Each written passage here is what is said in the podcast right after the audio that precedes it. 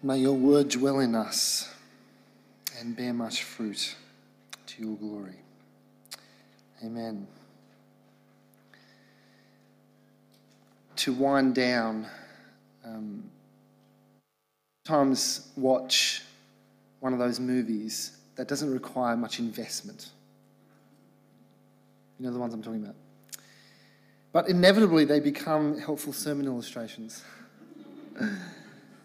if you're not familiar with the plot of The Bourne Identity, here's the, here's the summary Jason Bourne, Matt Damon, is found unconscious floating in the ocean by fishermen. And he has uh, several bullet holes in his, his, bullets in his back and no recollection of who he is, how he got there. And so he sets out to find out who he is. And he quickly, quickly discovers that he has certain, certain instincts, certain powers. Turns out he's a highly trained agent. But even then, he wants to discover who he really is. Not, not who the world had sort of made him to be, but who he was born to be.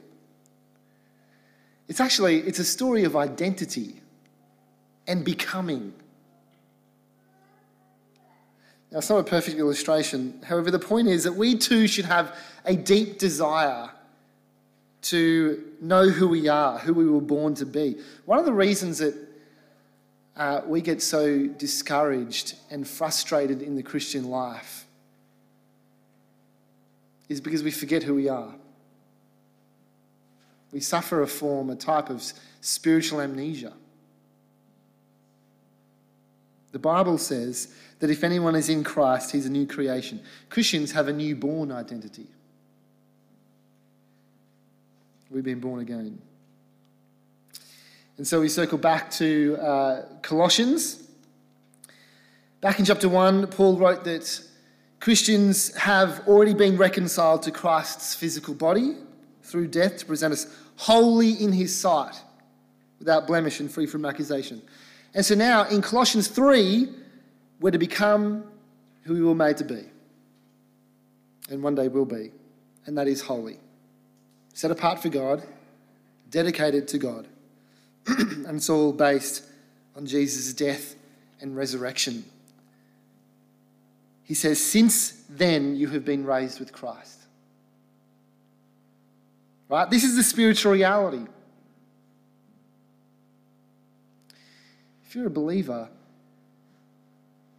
we were dead in our sins, but now you have been made alive with Christ. God has raised us up with Christ and seated us with Him in the heavenly realms in Christ Jesus. Physically, you may well be sitting here in these nice new chairs. But spiritually, you are seated with Christ in heaven. And his point is that our heavenly status ought to transform our earthly lives. Paul is making a, a, logical argument. He says, Look, if you have been raised with Christ, which you have, then, then this makes sense. He says, Set your hearts on things above, where Christ is, seated at the right hand of God. Set your minds on things above, not on earthly things. We're to seek Jesus. Don't have to seek Jesus in that he's hiding from us. Some cosmic game of hide and seek. Rather, we're to actively seek the reign of Jesus in our everyday lives. Actually, have him shape our thoughts and our feelings and our attitudes. Paul says, For you died and your life is now hidden with Christ in God. When Christ, who is your life, appears, then you will also appear with him in glory. That we are now alive gives us this new ability to live this new sort of life, this new kind of life. See, ultimately, what motivates us to be holy is actually a matter of identity. Who are you? By accepting Jesus as your Lord, you have died to yourself and those selfish and those foolish desires, and you've recentered your life around God, around Christ. See, the Christian is actually not on a journey of self discovery. Christ is our life, right? We know who we are. The Christian is on a journey of becoming who we were made to be. Who are you? Who are you? Look to Jesus. That's who you are. Who should you be? Look to Jesus.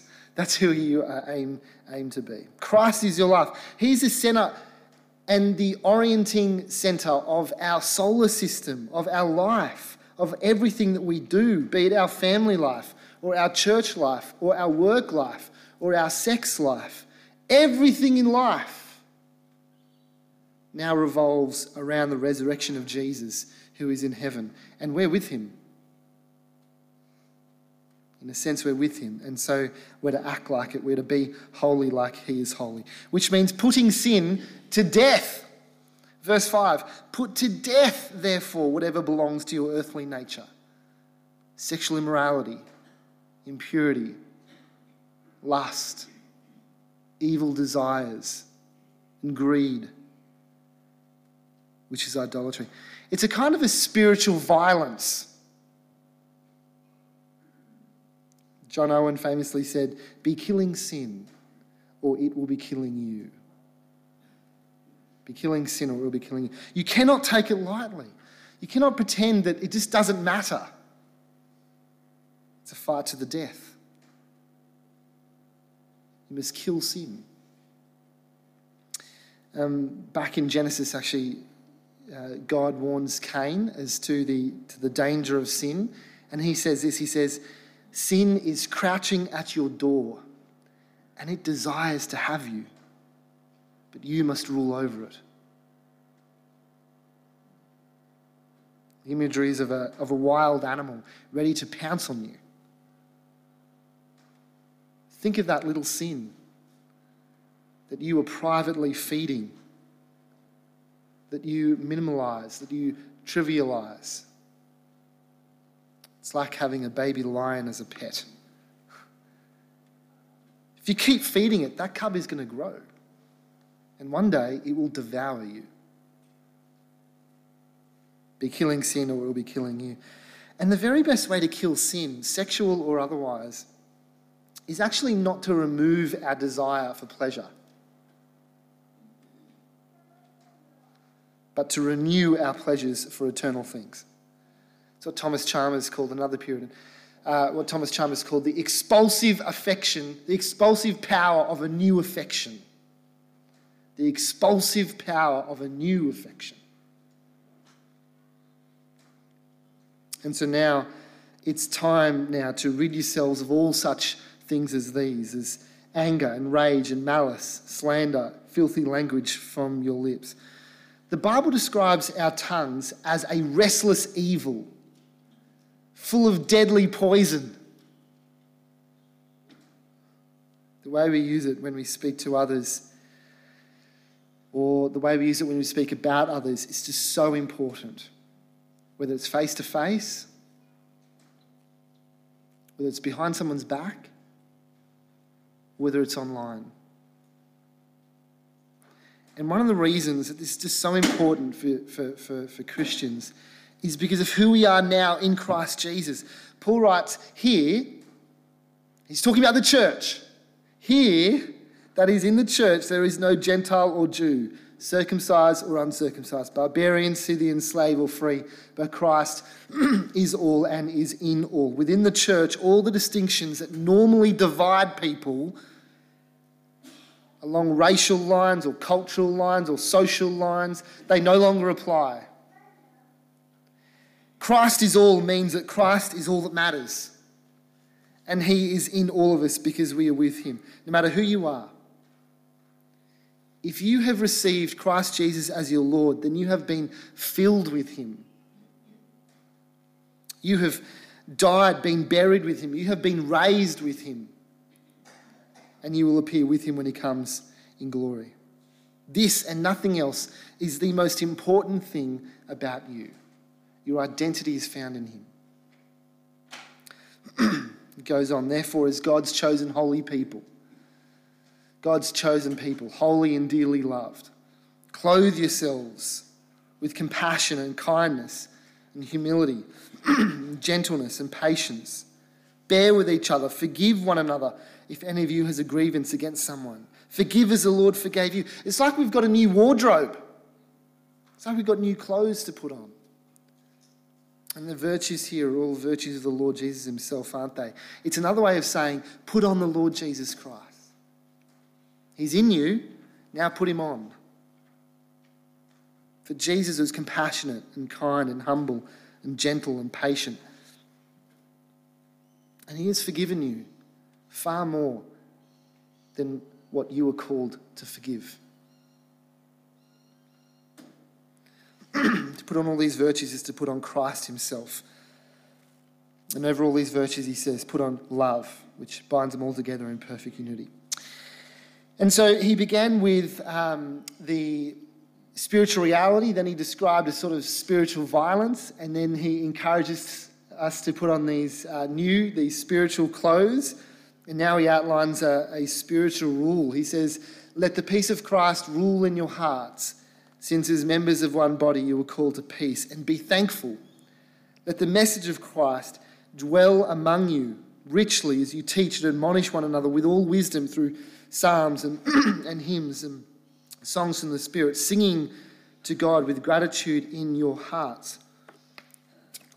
It's a picture of the body ministering to the body. It's a picture of you guys ministering to one another. And as your pastor, let me assure you that there is no greater joy to, to know that you are not relying on me.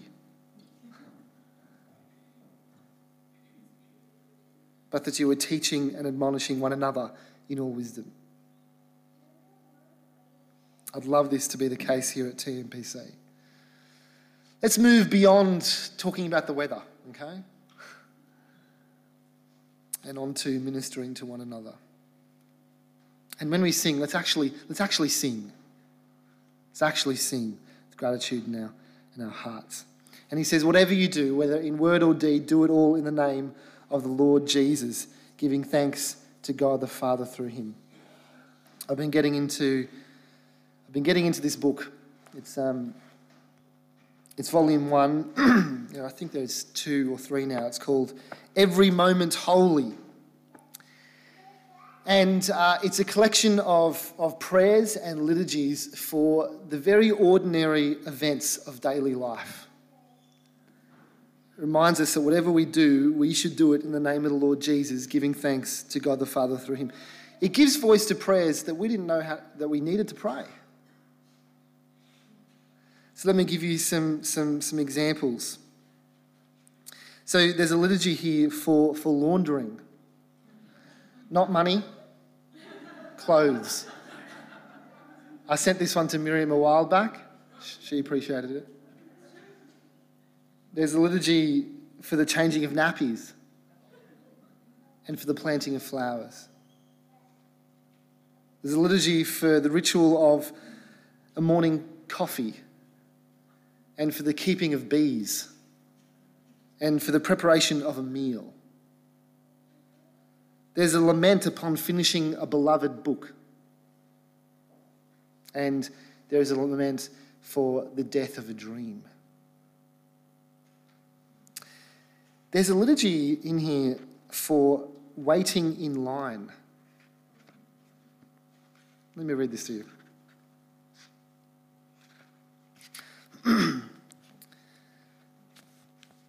We've all waited in lines.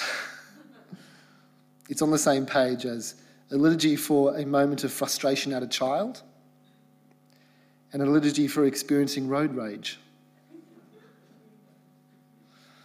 A liturgy for waiting in line. As my life is lived in anticipation of the redemption of all things, so let my slow movement in this line be to my own heart a living parable and a teachable moment. Do not waste even my petty irritations, Lord. Use them to expose my sin and selfishness and to reshape my vision and my desire into better and holier things. Decrease my unrighteous impatience directed at circumstances and people. Increase instead my righteous longing for the moment of your return when all creation will be liberated from every futility in which it now languishes.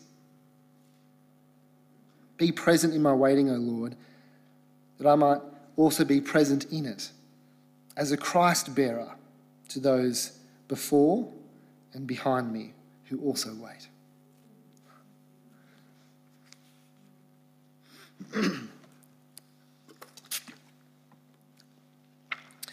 Here's another one. it's a liturgy for those who feel awkward in social gatherings. I know that doesn't apply to any of you, does it? But for what it's worth, I know this about myself, O Lord. You have created me as one who best flourishes with daily rhythms of solace and long moments for quiet reflection. When I find myself instead in noisy, crowded spaces, amidst constant social interactions, my energies are soon depleted and I am left feeling inadequate and awkward and uncomfortable. I know this about myself, Lord.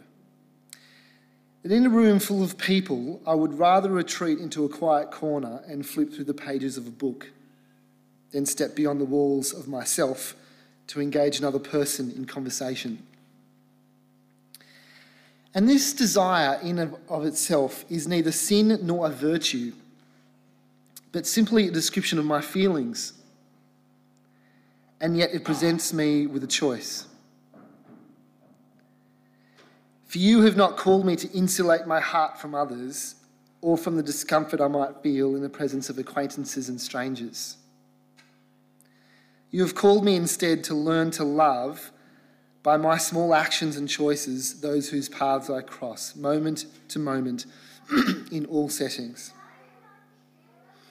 And so, despite my shyness, I would rather learn to emulate your mercies by entering the lives of others, affirming their dignity and worth simply by showing interest in the details of their lives, however awkward I might feel in the process. Give me grace, therefore, O God, to love others, to move toward them when my instinct is to run. And, and, and it goes on. I'm sure there's one in there for all, all you extroverts as well.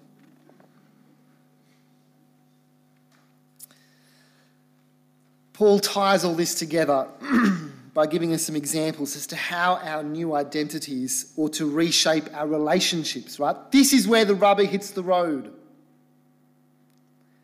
And he'll speak to three pairs of people the married couple, the children and their parents, and slaves and their masters. So, first, Wives and husbands. Wives, submit yourselves to your husbands, as is fitting in the Lord. And husbands, love your wives and do not be harsh with them. Now, I know that the notions of submission and headship somewhat unpopular these days. To submit is to place yourself under the authority of another. That's not what we're on about here in the West. And yet, here it is in black and white. Now, before I go any further and attempt to defend the notion of submission, let me say very clearly that there is absolutely no place for a sinful distortion of headship or submission that results in the abuse of any kind whether it's in marriage, in the wider family, in the church, or anywhere else in society. There's no place for it. The kind of submission that Paul describes here is voluntary. And it does not diminish the equality or destroy the dignity of the wife. So, what does fitting submission involve? Well, I think it comes down to it comes down to respect. It's very difficult to submit to your husband if you don't respect him. Wives, honour your husband as God's appointed head over you and rejoice in his initiative to serve you. because that is what they are called to do. He says, Husband, lo- Husbands, love your wives. What does it mean to love your wife? Paul doesn't explain it in any detail here, but he does elsewhere. He does in Ephesians 5, for example. And there, if you, hus- if you are a husband, you are to love your wife just as Christ loved the church. And this means that, like Jesus, you were to sac- sacrifice everything for her good. If that means dying for her, so be it. So be it. The shape of marriage for husbands is the shape of the cross. And when husbands lead with this sort of love, the wife can more naturally follow with submission. Husband, love your wives. Do not be harsh with them. That would be unloving. To be harsh with your wife is to fail to love her as Jesus loved the church. It's to abuse your, your God given headship. Second, to children and their parents, specifically to fathers. he says, Children, obey your parents in everything. For this pleases the Lord.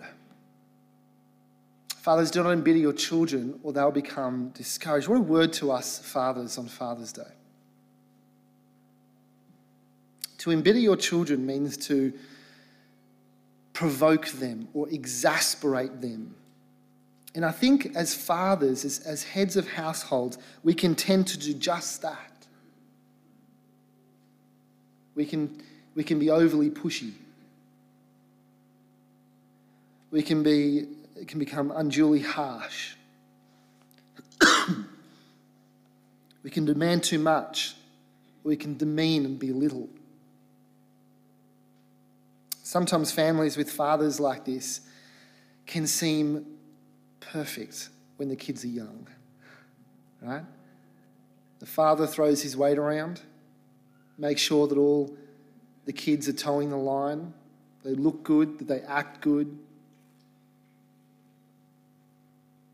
All too often, however, these children will grow to become discouraged and things will just unravel. You who are fathers are to avoid provoking your children you provoke your children when you lose your temper at them for no good reason. You provoke your children when you demand they behave in a way that's just beyond them, it's beyond their capabilities. You provoke your child when you vicariously live through them. And the opposite of provoking your child comes from realizing that though they are your child, ultimately they were created by someone else and for someone else. And that means focusing on who they are in Christ and ensuring that they have a relationship with their Heavenly Father. And finally, a word to, to slaves and their masters. Now, I'm going to have to address the topic of slavery um, at another time. So I'm not going to, can't address that in full uh, this morning. But suffice to say, it just wasn't what we picture when we think of slavery, right? When we think of the transatlantic slave trade, when we think of modern day slavery, that's not actually a picture of what it might have been looked like in the Roman Empire. Anyway, in this context, his application for slaves is to obey their earthly masters, to work sincerely, knowing that they're ultimately working for the Lord. And his application for masters is to treat their slaves fairly. And I think we can um, rightly apply this, at least uh, derivatively, uh, to the employee employer relationship. So, likewise, employees serve your earthly employer with sincerity of heart as if you're working for the Lord. And if you're an employer, then treat your employees justly and fairly, knowing that you have a CEO in heaven. You see what Paul has done? He began by urging believers to set our hearts and minds on things above. And that is his message to each of us. Wives are to look above to Christ as their example of submission. Husbands are to look above to Christ as their example of love. And children look above to Christ as their example of obedience. Slaves are to look above to Christ as their example, as their, as their fair ruler. And masters are to look above to Christ as their heavenly judge. That is how we become who we were made to be. That is holy, set apart, dedicated to God. The Christian life is a story of identity and becoming.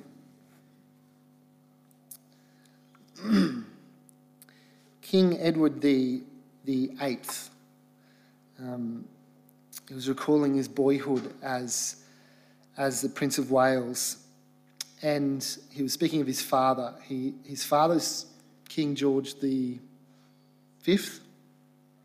Is that right, Helen? Don't know. All right. Anyway, uh, he was recalling his, his childhood. And he said, My father was a strict disciplinarian. and sometimes when I had done something wrong, he would admonish me, saying, My dear boy, you must always remember who you are. My dear boy, you must always remember who you are. Now, interestingly, it's, it was King Edward who eventually abdicated Maybe his father was too harsh. And he became discouraged, or maybe, maybe he did forget who he was. Now, our Father in heaven is not a strict disciplinarian, but in the same way says to us, My dear son, my dear daughter, when you are tempted to sin, which you will be, Remember who you truly are. And the Bible says that if anyone is in Christ, he is a new creation. Christians have a newborn identity. We've been born again. But I want to acknowledge that perhaps there are some people in this room for whom this is not true yet. You've been to church. You know all the rules, but you do not know yet the ruler. Would you ask Christ to raise you up and give you new life? Or perhaps you are a Christian, and yet, if you're being honest, you've been extremely passive about your holiness, about your spiritual growth. And today, God has told you to seek Jesus. So, would you make a fresh commitment to seek the reign of Jesus practically in your daily life? Have Him actually shape your thoughts and your feelings and your attitudes.